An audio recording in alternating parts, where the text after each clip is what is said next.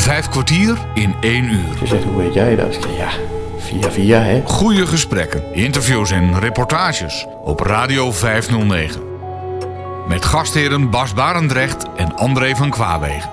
Hallo en welkom bij Vijf kwartier in een uur. Deze week spreekt Bas met Michiel van den Berg uit Urk. En ze hebben het onder andere over zijn eigen bedrijf dat een speciale geleidestok heeft ontwikkeld. De zogenaamde Side Guide. Maar ze hebben het er ook over dat Michiel de eerste Nederlander is waarbij een speciale gen in zijn beide ogen is geïmplementeerd. Dit zorgt ervoor dat de zeldzame kwaal waardoor hij blind zou zijn rond zijn 40ste grotendeels gestopt wordt en hij een relevante verbetering van het gezichtsvermogen terugkrijgt. Maar eerst een diepere kennismaking met de gast van vandaag. Bas wil alles van hem weten. Ja, maar pincode krijg je niet, eh, Bas. Die hoef ik dat niet te weten. Maar vertel eens wat over je jeugd. Over mijn jeugd. Ik kom uit een gezin van eh, vier jongens, eh, waarvan er twee boven me zitten. En daar ben ik de enige die slechtziend is. Ik heb iets van 20 tot 30 procent zicht. Ehm, en, dat, ja, heb ik nooit als een beperking ervaren. En dat komt ook een beetje doordat ik ehm, op mijn broers meelifte. We gingen als een, als een soort van Daltons altijd naar de basisschool toe. Eh, ik, ik liep gewoon achter mijn broers aan.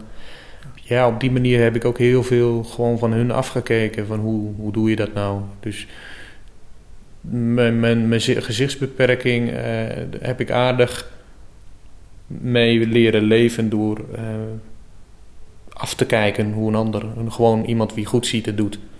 Wanneer kwam je erachter dat je een gezichtsbeperking had? Nou, dat was heel vlot. Mijn ouders zijn er volgens mij dat ik eh, drie maanden oud was al achtergekomen. En dat komt eh, omdat ik de derde was en geen oogcontact maakte in de wieg. Eh, ik lag naar het dakraam te staren, want daar kwam licht uit. Ja. En dat vond ik veel interessanter. ja. En ja, dan, dan valt dat wel enorm op, hè? Want ehm, alle, alle eh, kinderen kijken aan en, en, eh, die lachen naar je en eh je kijkt dwars door je heen. En toen ging je naar een oogarts. Ik, ik geloof dat ze toen via, via bij Bartimees terecht zijn gekomen. En Bartimees was er al vrij vlot achter. En ook omdat de oogaandoening nog wel veel voorkomt op Urk. En je, het, het erfelijk is. Ja. Hadden ze dus vrij vlot door wat het nou zou kunnen zijn. Een Ur- Urkse aandoening. Nee, het is geen, niet, niet per definitie een Urker aandoening. Maar het is wel eh, een feit dat het hier iets meer voorkomt. Ja. Dus je bent niet de enige. Ik ben niet de enige. In mijn familie wel. Dat, dat is het bijzondere. Dat is erfelijke aandoening. Maar in, in, in het gezin ben ik de enige. In de familie kan ik ook niemand vinden wie, eh, wie het heeft. Ja, pas als je vier generaties teruggaat. Ja. Dat Ja. ben je ook gegaan. Eh, ik niet, maar mm, eh, op Urk is wel de, de stamboom zo uitgevist eh, of uitgezocht... dat ze ook precies weten waar het oorspronkelijk vandaan komt. Dus dat, dat hebben ze tot 100 jaar terug volgens mij kunnen traceren. Oké, mooi zeg. Ja. Maar goed, daar gaan we het zo meteen over hebben. We hebben het nog even dat je achter je broers aan liep naar school. Ja, je, we zaten op basisschool eh, in de buurt en ehm, je moest een, eh, een drukke weg over. ehm, en dat, dat, dat ging heel natuurlijk. We gingen er alle drie heen, dus eh, ik, ik dartelde daar achteraan. Weet je, de ik scheel ook niet heel veel met mijn broers. En nou ja, van, van groot naar klein. ik, ik heb het altijd een beetje, als je terugkijkt naar de foto's, een, het idee van dat zijn de drie Daltons. Ja. Ja, Oké. Heb je overigens nog steeds goed contact met je broers? ja zeker. Oké. Ja. Oké.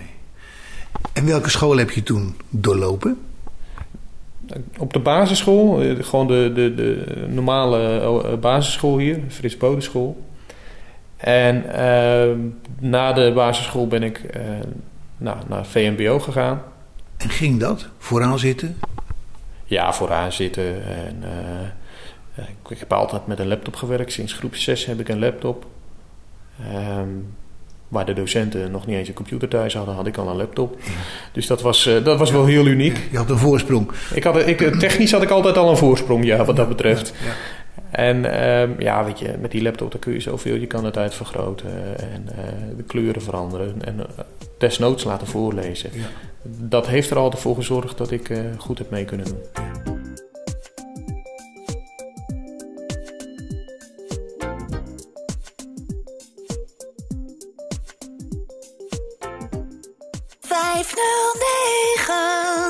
Radio 509. Dus je bent niet naar een instituut geweest, naar Bartimeus of, of in Bussum? Nee, ik heb nooit speciaal onderwijs gevolgd. Ik heb altijd uh, regulier onderwijs gevolgd en daar ben ik blij om.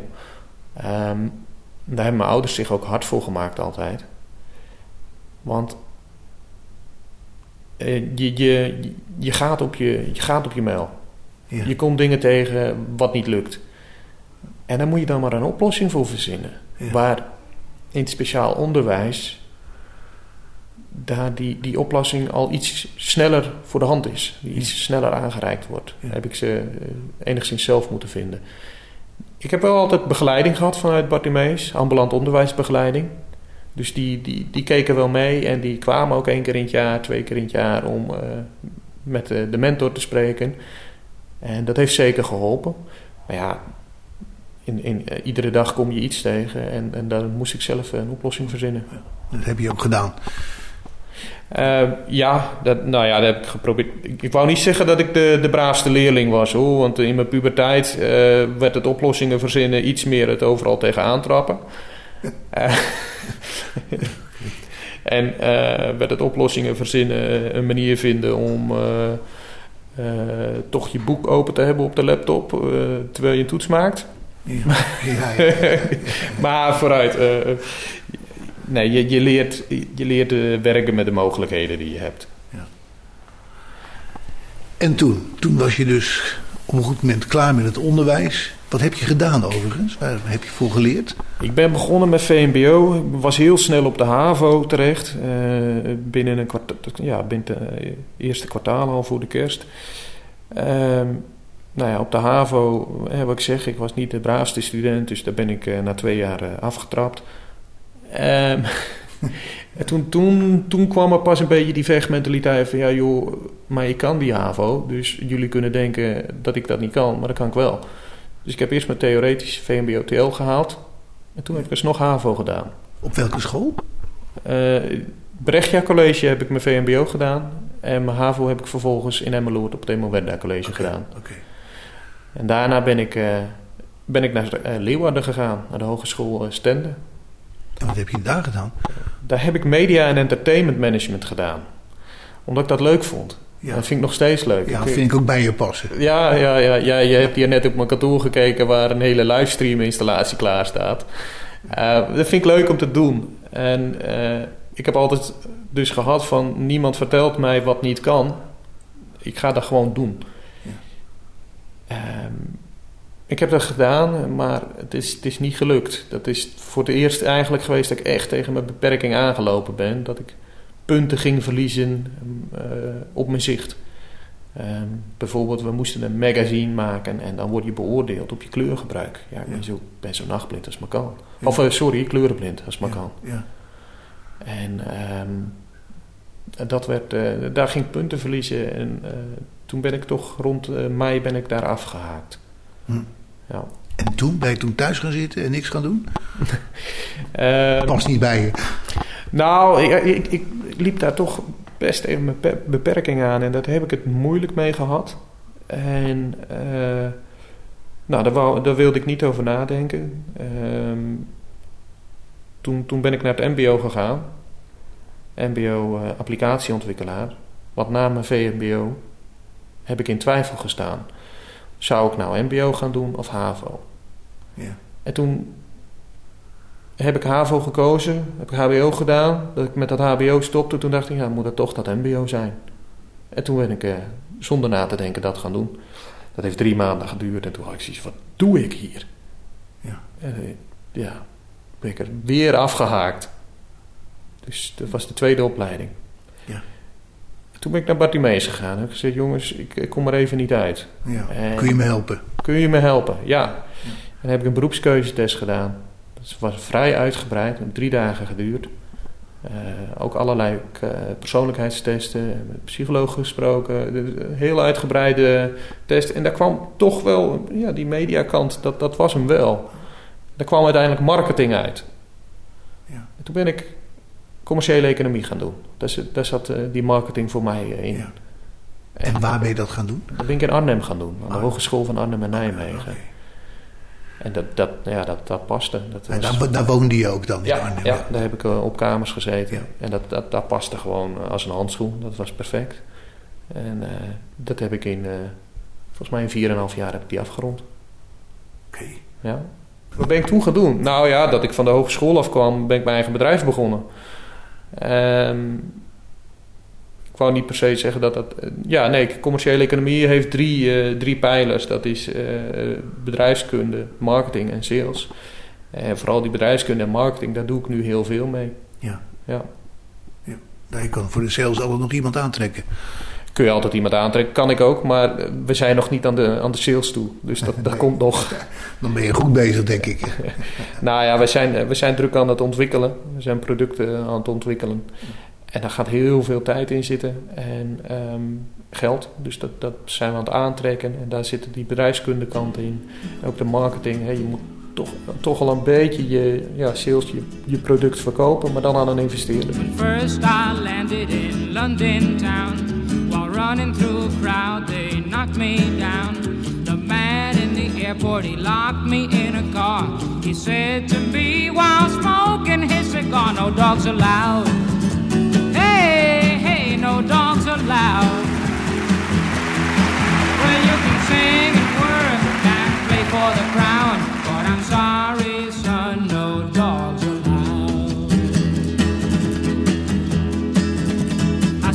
there in silence, wondering what to do. The man said, We're gonna take your dog from you. I said, Hey, mister, you got to be wrong. You know I need to have my dog along. No dogs allowed. Hey, hey, no dogs allowed. Hey, well, you can sing and work and play for the crown,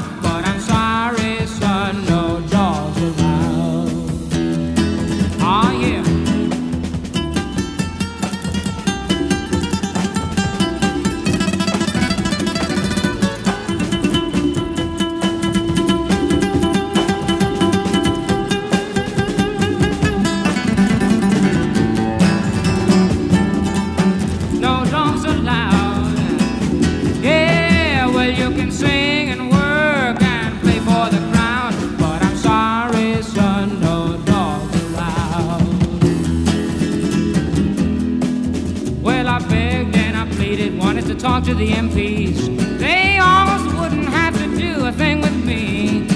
I said, they let monkeys and show dogs in by the crowd. But when it came to me, darn, no dogs allowed,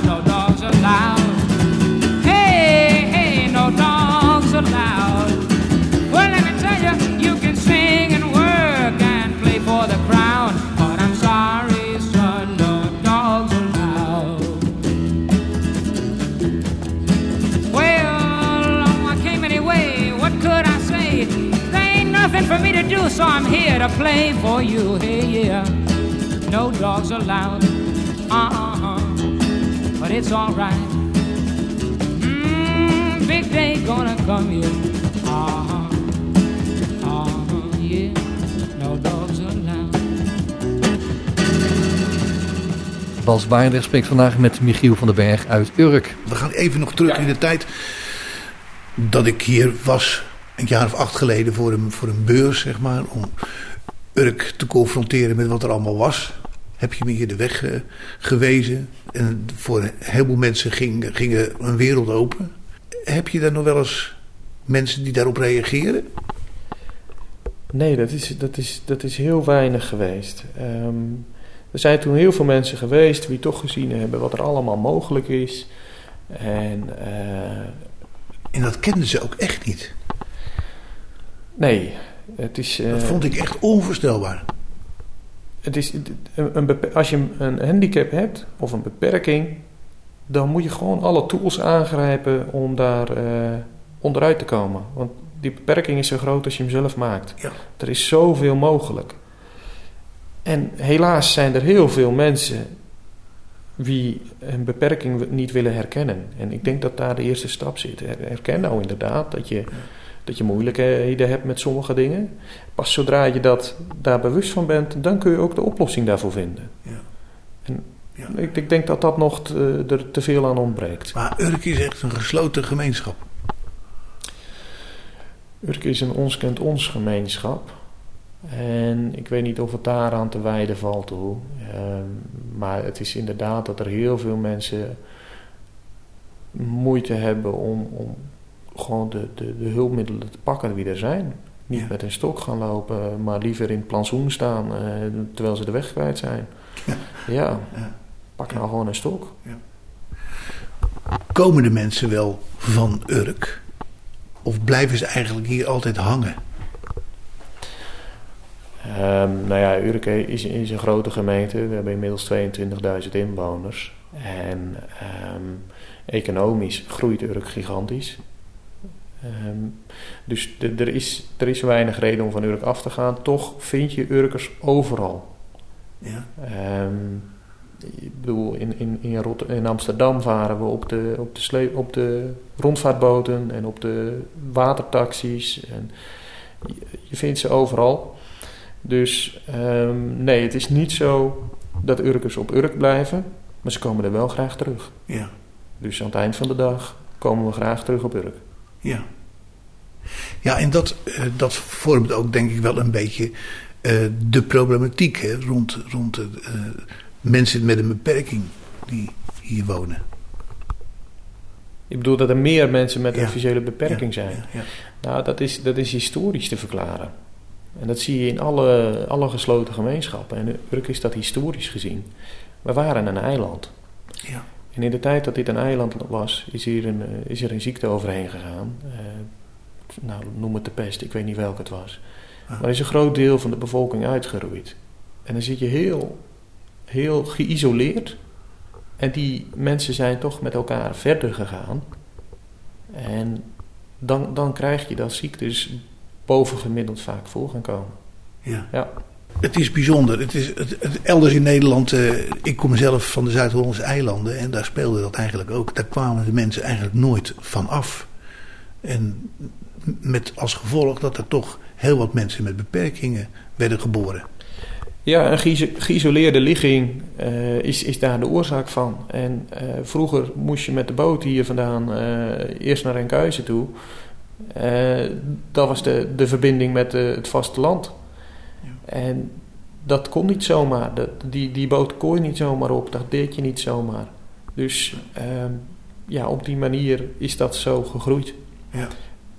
En daar heb je, nu, eh, heb je nu gewoon mee te dealen. En je ziet ook dat de, de, de overheid eh, hier weinig of minimaal ingrijpt. Zoals pas waren er hier wat, wat, wat problemen rond eh, de corona. En die hebben jullie toch zelf opgelost? Nou ja, de GGD is hier ook gewoon actief. Ja. Dus dat, dat is toch een overheidsdienst.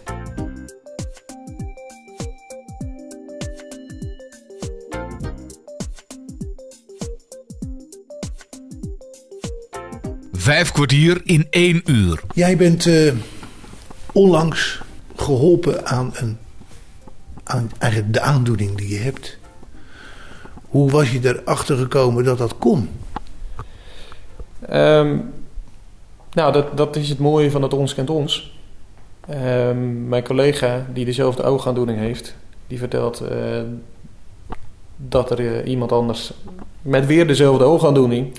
Ja, het wordt zo een heel rijtje. Nee, Ja, ja. nee, nee, via via kreeg ik te horen dat iemand met dezelfde oogaandoening in het oogziekenhuis geweest was. En dat de, de arts gezegd had, joh, die behandeling waar we het al jaren over hebben, die komt er nu echt aan als zijnde een vergoede behandeling. En we gaan hem vanaf volgend jaar gaan we hem uitvoeren.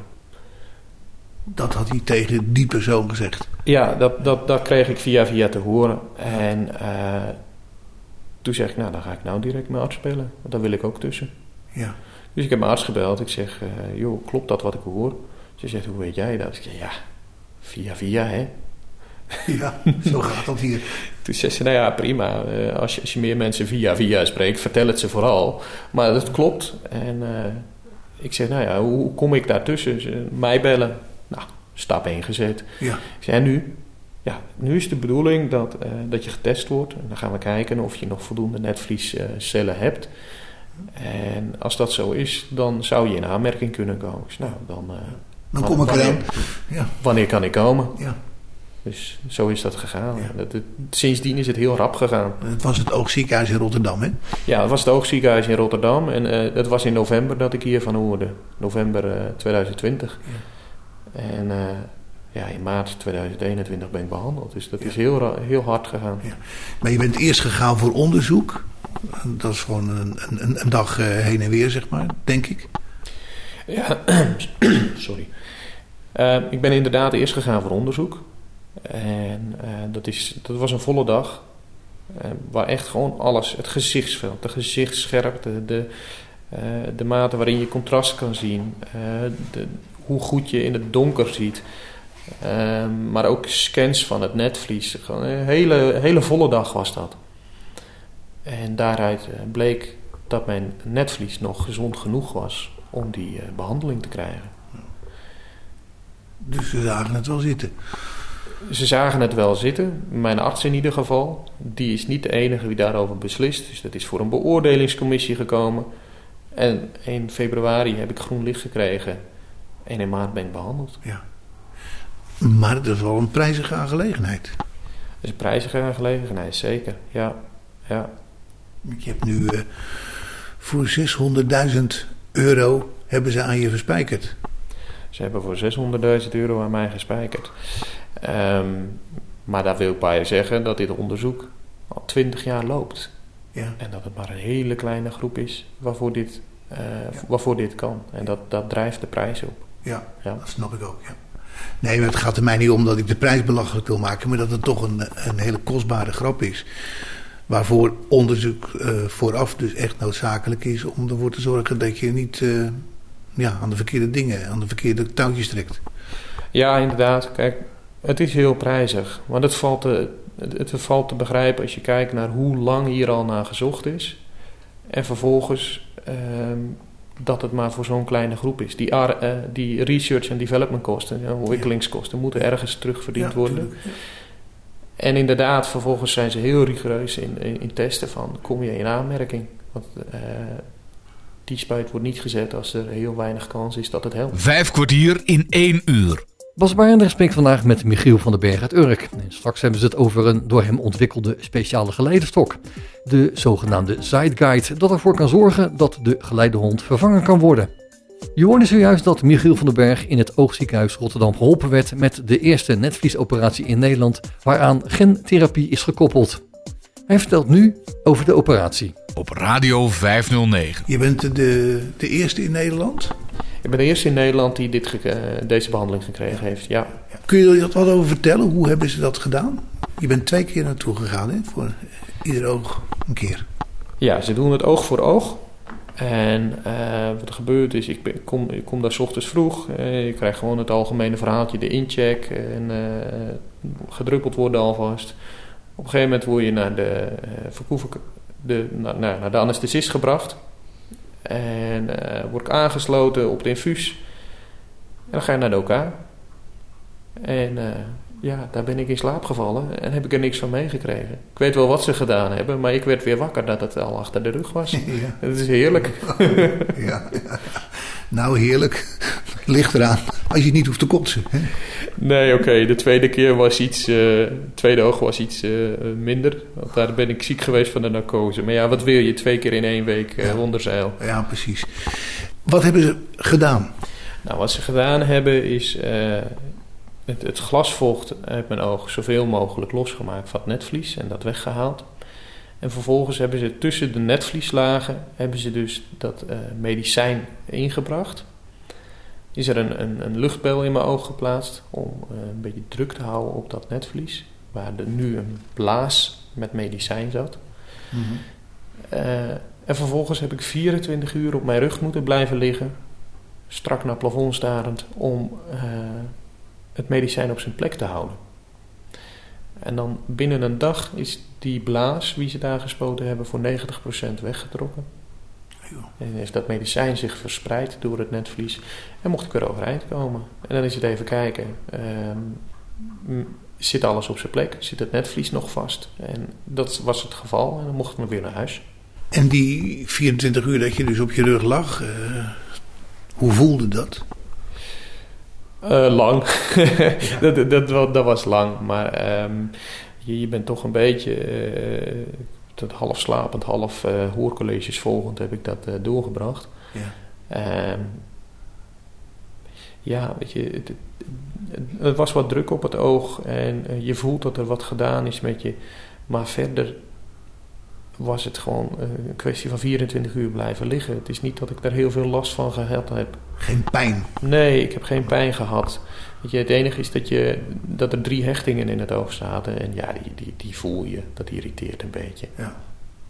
Nou, En hoe lang, dus na die tweede keer dat het gebeurd is, hoe lang duurde het voordat je ogen weer, zeg maar, de, de oude waren?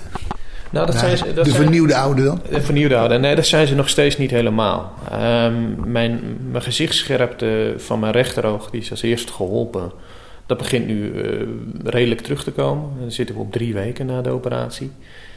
Ehm, links begint mijn oog ook eh, weer aardig mee te doen. Mijn gezichtsveld moet daar nog weer een beetje terugkomen naar wat het was. Die is nu twee weken geleden geholpen.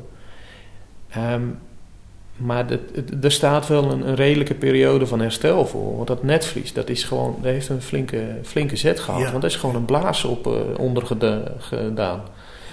En dat, dat heeft zijn tijd nodig om te herstellen. Ja. Ja, En moet je nu dan ook druppelen of wat ook? ja ik eh, moet vier keer per dag eh, druppelen. En s'avonds twee druppels. Dus ehm, dat, dat valt nog mee. Want hiervoor had ik een eh, nog strenger regime. Toen eh, had ik eh, drie druppels... eh, ja, dan moest ik vier keer per dag drie druppels. En eh, dat- dat was een eh, heel regime. Ja. Eh, Ja, dat past niet echt bij je, denk ik. Nee, ik heb nooit geen medicijnen gebruikt. Daarnaast had ik al een prednisonkuur. En ben ik blij dat die afgelopen is inmiddels. Maar eh, Prednison-kuur voor. om... eh, nou, kijk, het, het- dan, dan moeten we het over het medicijn hebben. Eh, want dat is een gentherapie. En een, een gen, het gen zit in de netvliescel. En hoe kan je nou dat gen weer in die cel krijgen? Ja. Dat kan alleen met een virus. Een virus is in staat om een cel binnen te dringen. Ja. Dus wat ze gedaan, wat, hoe dat medicijn werkt, dat is, zijn eh, verzwakte virussen die dat gen dragen. Dat dringt de cel binnen, dat virus dat sterft af en het gen blijft achter. En, en waarom moet dat dan die prednisonkuur? Met prednison onderdruk je het immuunsysteem. Want anders zou je krijgen dat, de, ehm, dat je immuunsysteem dat virus gaat aanvallen. Terwijl dat virus in dit geval toch wel heel fijn is. Ja. Ja. Daar komt er iets goeds brengen. Ja, ja, precies. Ja, weet je, dus- en, en daarom is mijn immuunsysteem onderdrukt. En ook om te voorkomen, want ze deden het oog voor oog, de ene week het ene, de andere week het andere, om te voorkomen dat het in het ene oog wel werkt. Maar in dat tweede oog dat het immuunsysteem het al kent en denkt, ja hallo, hier trappen we niet in. Nee. Dus dat, dat immuunsysteem is onderdrukt om, om dat virus goed zijn werk eh, te laten doen. Oké.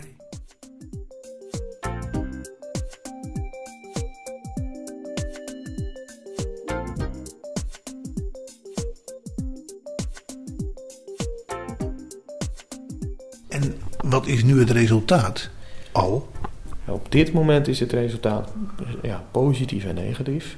Ehm, en wat ik ervaar is dat ik heel veel meer lichtperceptie heb. Dus ik, ik neem veel meer licht waar. En dat uit zich overdag helaas in dat ik erg lichtschuw ben. Maar s'nachts, waarin ik echt, echt helemaal nachtblind was, loop ik nu zonder stok. En ik zou niet zeggen dat ik dat in een onbekende omgeving moet gaan doen. Maar Maar hier op Urk? hier op Urk, waar ik de weg op mijn duimpje ken, Ja. daar kan ik zonder stok lopen. Kijk, want dan, dan weet ik, daar is ergens een paaltje. En dan ga ik kijken, maar dan zie ik hem ook echt. Ja. Weet je? Maar als ik niet zou weten, dan denk ik dat ik hem nog wel mee kan pakken. Dat, daar kwam ik afgelopen weekend achter. Toen eh, was ik bij mijn ouders. En eh, om half tien zou ik voor de avondklok snel naar huis. En toen liep ik de straat af. Toen dacht ik, hé, hey, ik zie dat stoeprandje. Terwijl normaal moet ik echt voelen met mijn stok om dat stoeprandje te vinden en erop te stappen. Ja. Ik zag hem, dus ik stap gewoon de stoep op. En toen denk ik, hé, hey, maar ik zie ook die auto die daar op die stoep geparkeerd staat. En dat had je nooit gezien. Nee joh, het was een zwart gat. Ja. En ik, ik, ik zag gewoon eh, alle geparkeerde auto's, de bomen die er stonden, de lantaarnpalen, eh, het verschil tussen stoep en gras. En weet je, toen had ik zoiets, ik vouw mijn stok op. Ik ga ze, dan wil ik het nu proberen ook. Ja. Ik heb gelijk de proef op de som genomen, heb het hele stok, stuk zonder stok gelopen. Ja, geweldig. Ja, dat was, dat was echt gaaf. Ja. Dat was zo Ja, gaaf. Ja, nee, ik. gewoon dat je denkt van... Het, gewoon zonder stok. Het, het, het is ondenkbaar. Normaal, ik moet overal rekening houden van hoe laat ben ik weer thuis. Ehm, heb ik dan nu mijn stok nodig? En weet je, de volgende dag ging ik naar een vriend toe om zes uur. Het wordt pas om negen uur donker. Bij die vriend vandaan ben ik naar mijn ouders gegaan. En toen had ik zoiets van, ja, ik heb geen stok bij me. Haha, boeiend. Ja, Het, het- het was geen probleem meer. geweldig. Ja, dat is, Ja. dat is zo gaaf. Ja. En wanneer gaan ze het meten in het ziekenhuis? Meten gaan we 22 april doen. Ja. En eh, dat is een lange dag. eh, gevuld met allerlei testen. Eh, het gezichtsveld meten, de, de, de, het nachtzicht meten. Nou ja, van alles. Het zijn lange, saaie testen. Maar ik heb er zo'n zin in. Dat is echt ongelooflijk. Ja, ja. De vorige keer was zo frustrerend. Er is, is één test waarbij ze de, de, de lichtperceptie meten. En dan moet je eerst 40 minuten in een donkere kamer zitten om aan de, donkerte, aan de duister te Te wennen. En vervolgens gaan ze eh, lichtsignaaltjes sturen. Ja, En daarbij hoor je ook een piepje, dus je weet wanneer ze iets gezonden hebben. ja, En dan moet jij aangeven of je het zag of niet. ja, ja. Nou, van de 100 heb ik er 90 niet gezien. En dan, dan duurt het lang hoor, die Ja, test. ja, ja. En nou heb ik er zo zin in. En eens kijken hoeveel ik er nu zie. Ik kan me nog herinneren dat ik die test deed en dat ik... Ik was moe. Ik was in slaap gevallen. ook. Ze moesten mij wakker houden. Meneer Van den Berg, bent u er nog? Ja. Eh, ja, ja, ja, ja, ja, we zien uw ogen dicht gaan. Ja, ja, ja, ja precies. Ja. Ja, ja. ja, leuk joh.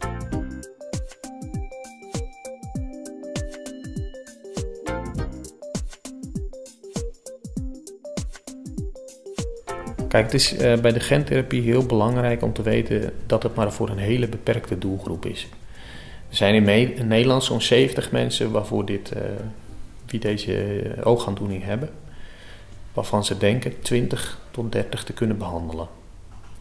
En dat gaat om Leber congenitale amaroses met de genafwijking in het RPE65-gen. En zodra je eh,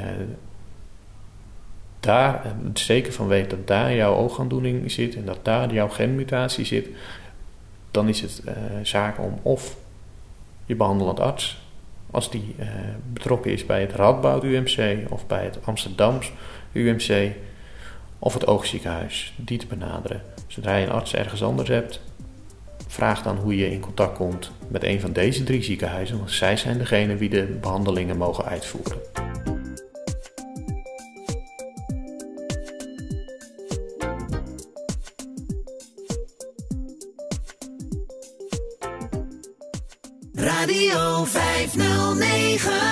Hey, we gaan toch nog even terug eh, naar waar je dus mee bezig bent en mee bezig eh, zult blijven voorlopig met je bedrijfje. Eh, want hoe gaat het met die ontwikkeling van een hulpmiddel, een alternatieve geleidehond? Ja, wat wat wij dus aan het doen zijn, is een elektronisch alternatief van een geleidehond ontwikkelen. En dat doen we omdat wij vinden dat een geleidehond het ideale hulpmiddel is. Want met een stok ben je zo druk bezig met voelen, waar ben ik nou? Eh, wat voor een wegdek is dit? Is dit trottoir? Is dit weg? Eh, is het asfalt? Eh, daar gaat zoveel energie in zitten. Om je oriëntatiepunt te vinden. Om eh, een obstakel eh, te raken en dan denken, hoe moet ik hier omheen? Terwijl een hond, die kijkt voor jou, die ziet dat er wat staat en die wijkt uit. Ja. Sorry. Een, een mooi eh, treffend voorbeeld is waar ik met mijn tasstok in de donkerte liep. Ja, inmiddels dus niet meer. Het is zo, zo raar om daar verleden tijd van te moeten maken. Maar ik liep met mijn tasstok in duister en er stond een rij containers alvast buiten. Ik loop er tegenaan en mijn collega, wie er al aan voorbij is, met zijn geleidehond, die zegt... Oh, stonden daar containers? Ja. Die heeft het helemaal niet door. Nee, zo die- werkt dat. Ja. die hond heeft het gezien. Die hond wijkt uit. En dat scheelt energie en blessures. Want ik loop er tegenaan. Hij niet. Ja. En ja, wij willen die, die functie voor meer mensen. En dat, dat, als ik het bij mezelf hou, ik ben geen hondenmens. Ik ik moet er niet aan denken. Een hond de hele dag in huis, dat gekwel. En, Ja. eh, Vier keer per dag uitlaten. vier keer per dag uitlaten, haren, eh, voeren. Ze, zijn liefvol. Ik vind ze leuk bij een ander. Ja. Met de hele dag om de poten. Ja, voor mij, ik, ik voel dat niet. Maar die functie, die zou ik wel heel graag willen. Ja. En wij zijn dus begonnen om een, een elektronisch alternatief te bieden voor, meer mensen, voor mensen die dit net zo ervaren. Ja. Of voor mensen waarvoor een hond niet kan, omdat ze misschien islamitisch zelf zo zijn. Ja. Weet je? En dan maak ik even een, een bochtje opzij. Ja, Want ik laat toch even de naam van iGain vallen. Hè, daar denkt heel veel mensen zullen daar nu aan denken. Van het wordt een alternatieve iGain. Je kent iGain. ik ken iCane, ja. En iCane is een, eh, een mooi product, alleen die heeft de verkeerde basis genomen in onze ogen. Ze hebben de basis van een stok genomen en hebben daar sensoren aan toegevoegd wie de gebruiker informeert. Ja. En ik vertel net hoe, hoe intensief het werken met een stok is, hoeveel data je eigenlijk al aan het verwerken bent. En dan gaat er een sensor jou nog meer info vertellen. Ja. Ja, en er zijn misschien mensen waarvoor een iCane werkt, en dat is goed. Ehm, maar als ik het over mij persoonlijk heb, dan wil ik juist ontlast worden. Dus dat ben je aan het ontwikkelen. Een apparaat dat jou aan de hand begeleidt en van A naar B brengt. Wat dezelfde functie als een geleidehond uitvoert, namelijk jouw zichtfunctie overnemen en autonoom reageren op obstakels in, je, in de omgeving. Ja. En jou gewoon op die route meeneemt. Je hoeft niet na te denken. We nemen je wel mee, we begeleiden jou. En waar heb je dan naar uitgekeken? En wat voor hulpmiddelen die je daarvoor gaat inzetten? Wij hebben heel erg naar de auto-industrie gekeken. Want wat we in de auto-industrie zien, is dat alles tegenwoordig eh, meerdere sensoren heeft. Een, een- het meest pakkende is een Tesla, dat kent iedereen. Tesla rijdt nagenoeg zelfstandig. Ja. En dat komt doordat hij allemaal slimme techniek aan boord heeft. Ja. En dat zit verstopt in de bumpers en in de raamkozijnen en overal. Maar wat dat feitelijk zijn, zijn sensoren. En die sensoren, die een Tesla gebruikt, die gebruiken wij ook om onze computer te vertellen hoe de omgeving eruit ziet. En vervolgens kan hij daarin een route berekenen. En die kunnen we volgen. Hoe gebruik je dan die sensoren? Waar zet je die dan in? Nou, wat we aan boord hebben is onder andere een, een, een eh, dieptecamera. En eh, die camera die kan objecten herkennen. Want tegen een hond kun je zeggen, zoek zebrapad of zoek paal, zoek deur. Ja. Zo, het zijn hele handige dingen. En wij doen dat met een camera. En die camera kan objecten herkennen en vervolgens het systeem vertellen hoe je daar naartoe moet. Daarnaast hebben we eh, LiDAR. En LiDAR zijn laserstraaltjes. En die zenden lichtsignalen uit en die komen weer terug, die ketsen terug. En zodra dat hij waarneemt hoe lang het duurt dat dat terugkomt, kan hij daar een diepte aan hangen. Ja. Nou werkt LiDAR niet altijd even geweldig, omdat het op reflecterende oppervlakte soms misgaat. Mhm. Daarom hebben we ook nog radar aan boord. En op die manier hebben we een, ondervang voor waar de, waar de LiDAR niet goed gaat. Maar met al die, die verzameling van sensoren kunnen wij de omgeving in kaart brengen. Daar maken we een 3D-beeld van, driedimensionaal beeld. En kunnen we zeggen van oké, dan is dit de openbare weg, de, de, de straat, dit is de stoep. En daar staat een container. Dan ga ik daar zo omheen. Ja. En dan nemen we je mee. Ja. En dat, dat vormt zich in een stok met aan het uiteinde hebben wij twee wielen. En die wielen die zijn jou voor- voortdurend aan het bijsturen om op de route te blijven. En het mooie is dat wij hiermee verder kunnen gaan. Je kan inderdaad zeggen van joh, links. Hè, dat, met de knop kun je aangeven dat je naar links wil. Net als tegen een hond zeg je links. Mhm. Maar je kan ook gewoon een met een, eh, een navigatie-app de eindbestemming invullen. Dan communiceert hij met je telefoon. Ja, ja. Want wil jij naar oma toe, eh, als je de deur uitstapt en zegt eh, ga naar oma, ja, de hond die zal je aankijken. De slager weet hij wel te vinden hoor.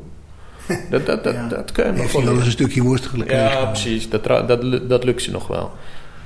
Maar eh, wij kunnen ook echt een eindbestemming geven. En dat hele apparaat doet voor de rest. En eh, zo heb je iets meer intelligentie dan eh, bij een hond. Tenminste op dit vlak. Ja. Ehm, vervolgens is het ook zo dat we alle apparaten dezelfde software meegeven. Waardoor je weet dat ieder apparaat dezelfde kwaliteit heeft en hetzelfde werkt. Ja. Als, jij, eh, als jouw stuk is, we gaan ervan uit dat dat niet gebeurt. Maar als jouw stuk is, bel even, binnen een dag heb je een nieuwe. Met jouw instellingen. Ja. Die hebben we opgeslagen op Ja. internet, weet je. Ja. Dus, Ja. zo, zo wordt het iets praktischer.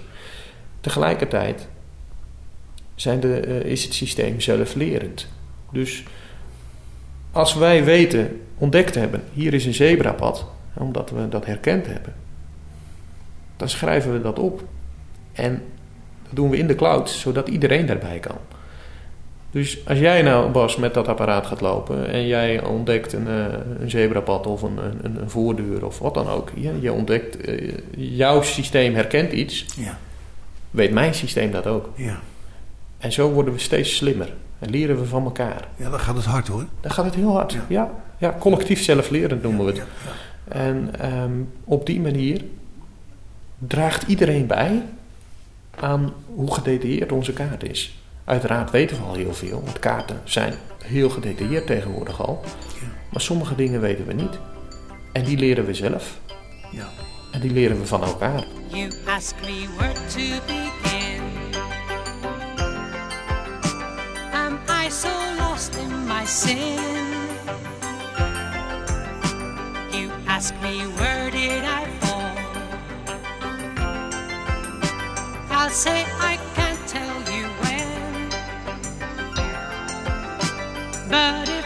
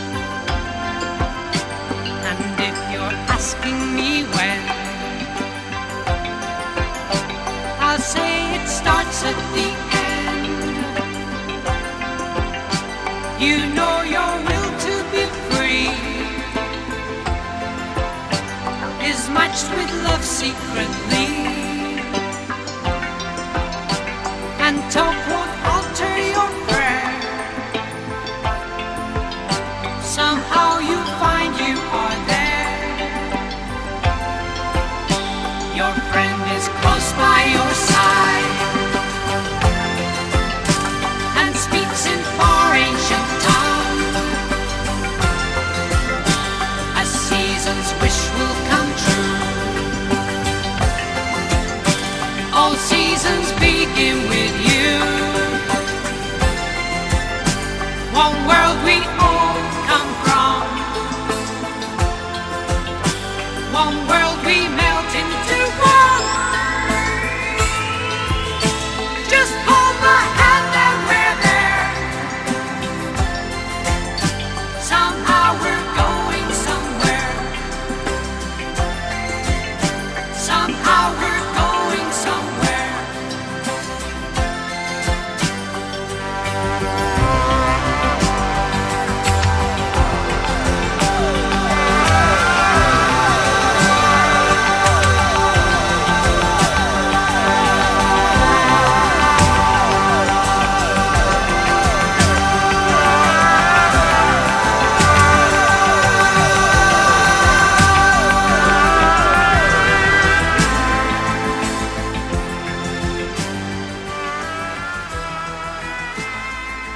Bij vijf kwartier in een uur spreekt Bas Barendrecht Michiel van den Berg.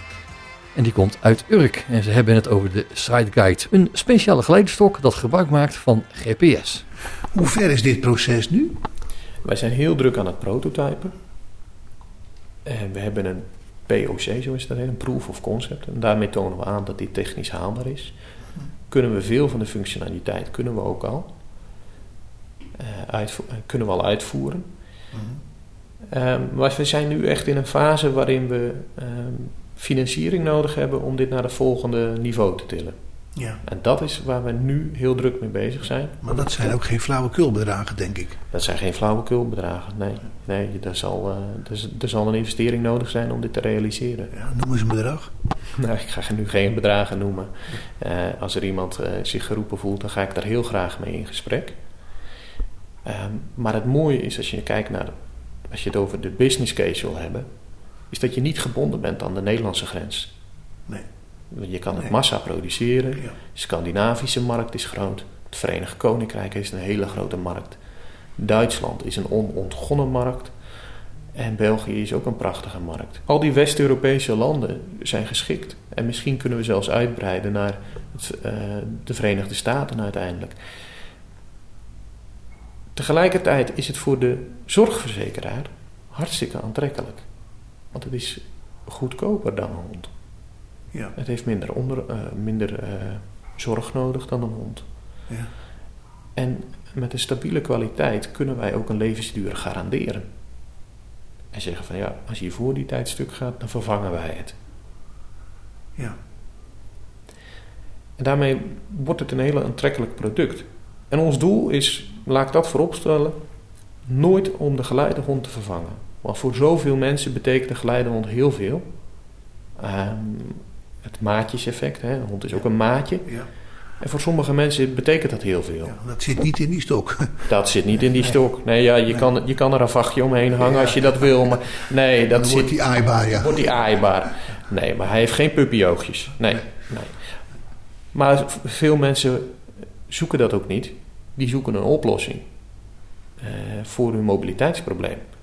En dat proberen wij te bieden voor meer mensen, voor, voor een bredere doelgroep. Dus niet alleen voor diegene wie dol is op een hond. Er zijn ook mensen die niet dol zijn op een hond, maar wel die, dat mobiliteitsprobleem ervaren. Ja.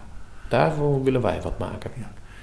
Heb je eh, nagegaan hoe dat in het buitenland werkt? Je noemde net de landen waar die ook naartoe zou kunnen. We hebben, eh, eh, bedoel je dan qua financiering of qua, eh, waar doel je op hoe dat werkt? Nou, ik bedoel, of daar een markt voor is binnen die landen. Ja, we hebben onderzoek laten doen naar de doelgroep. Dus hoe groot is de doelgroep in die landen? We hebben onderzoek laten doen naar hoe werkt het zorgsysteem in die landen. Eh, hoeveel geleidehonden zijn daar op dit moment en welke scholen zijn dat? Dus we hebben heel erg gekeken naar van oké, welke landen zouden er nou geschikt zijn? Dat hebben we voor, voor dit moment voor alle Europese landen laten doen. En daar is een, een, een, lijst uitgekomen van, nou ja, weet je, deze landen zijn niet geschikt, die landen zijn beter geschikt. Maar we kijken ook naar ehm, hoe is de infrastructuur in zo'n land. Ja, dat is ook belangrijk. Ook belangrijk. Ja. Kijk, want als wij zeggen we kunnen een, een, een verkeerslicht herkennen, zou het wel fijn zijn als die ook op iedere straathoek dezelfde vorm heeft en Ja. niet eh houtje touwtje aan elkaar geknoopt is. Ja. Maar tegelijkertijd, die internetverbinding om, hebben wij heel hard nodig om bepaalde data uit te kunnen lezen. Al is het alleen maar om te navigeren. Ja. Eh, dus een land waar die internetverbinding goed is, stabiel is, Ja. dat is ook belangrijk. En Dat doet eerder mee. Ja. Ja, dat doet eerder mee. En eh, daarom zijn we bij de, vooral West-Europese landen op dit moment uitgekomen. Ja.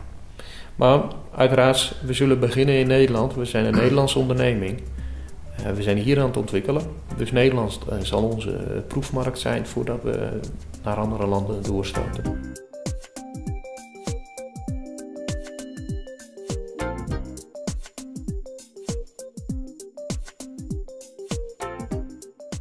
Vijf kwartier in één uur. Maar jullie gaan het ook zelf verkopen? Ehm, in Nederland in ieder geval wel. In andere landen is het vaak handig om daar iemand te hebben wie veel meer feeling heeft met die markt. Ja. Dus dat zal, dat zal via partners gaan. ja, dat wordt zoeken. Dat wordt zoeken, ja, zeker. Ehm, maar in deze fase is dat nog niet relevant. We zijn al druk met het ontwikkelen. Zijn druk om alle functionaliteiten uit te, eh, te werken. En eh, zodra we daar verder in zijn en weten van wanneer we naar de markt kunnen, dan wordt het ook tijd om rustig eens aan te gaan kijken. wie internationale partners zouden kunnen vormen. Ja, ja. ja want het is in Nederland zo dat eh, heel veel uh, hulpmiddelen, voorzieners uh, werken met goedziende mensen. Dat zijn mensen die niet tot de doelgroep behoren en die ervaring dus ook niet hebben. Ja, en bij ons is het zo dat dit begonnen is door twee slechtziende jongens. Mijn collega is blind. Um, en wij zijn gaan nadenken van, joh, waarom is dit er nog niet? En toen zijn we gaan kijken, um, wat is er op dit moment te krijgen? En dan zie je hulpmiddelen wie de plank een beetje misslaan.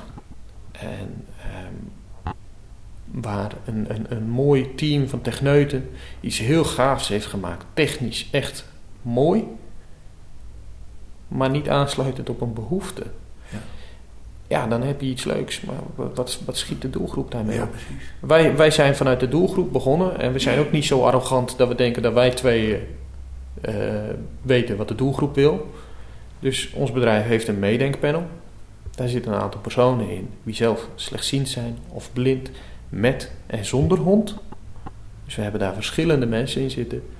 Voordat wij de onderneming gestart zijn, hebben we ook met veel mensen uit de doelgroep interviews gehouden van waar ben, wat, zou je nou willen? Waar ben je naar op zoek? Wat mis je? Uh, tegen welke problemen loop je aan? Dus we hebben heel goed gekeken in samenspraak met de doelgroep. Wat zoeken we? En toen pas zijn we gaan ontwikkelen. Ik wens je daar heel veel succes mee. Dankjewel. Dat is uh, ook uh, gewoon een gigantisch gaaf project om te doen. Weet je, ik, ik kom, kom, vers van uit mijn studie. Mijn uh, collega heeft 20 jaar ervaring in elektronica-ontwikkeling. Um, het is zo leuk om te ondernemen. En vooral in een, in, in, in een groep waar je zelf toe behoort, waar je denkt een verschil kan maken. Echt. Oh. Ja. Wanneer mensen nou interesse hebben in waar je mee bezig bent, waar moeten ze dan aan mailen? Ga vooral even naar onze website dat is blindsidemobility.com. En um, je mag me altijd op LinkedIn even opzoeken, Michiel van den Berg. En dan uh, als je met ons in contact komt, dan sta ik je graag te woord. Joh. En mis, misschien wil je meewerken uh, in het meedenkpanel. Ehm, misschien kun je wat betekenen in financiering of heb je andere ideeën kom vooral, want uh, wat ik zeg, we doen dit vanuit de doelgroep. En uh, als je ideeën hebt, kom maar mee. Ja. Heb je overigens al instellingen benaderd om te financieren? We hebben sinds een paar weken het octrooi rond. Ja. En dat betekent dat we sindsdien actief kunnen communiceren. Sindsdien zijn we druk bezig om verschillende instellingen te benaderen. Tot nog toe draaien we op subsidies. En um, we hebben al wel een, uh, contacten met financiers. Maar het is nu pas, nu we de octrooi rond hebben, dat we echt goed met ze in gesprek kunnen gaan. En de octrooi voor heel Europa? Het octrooi voor Nederland voor dit moment. En binnen een jaar kunnen we hem uitbreiden naar Europa. Oké. Okay. Dit was Michiel van den Berg uit Urk. Ik bedank je mede namens Bas Barendrecht voor het luisteren. En heb je overigens nog vragen of opmerkingen of wil je zelf eens aan het woord komen, dan kan je een mailtje sturen naar bas.radio509.nl. Geniet van de rest van deze dag, blijf luisteren naar Radio 509 en tot een volgende keer. Vijf kwartier in één uur is een programma van Bas Barendrecht. Techniek André van Kwaabegen.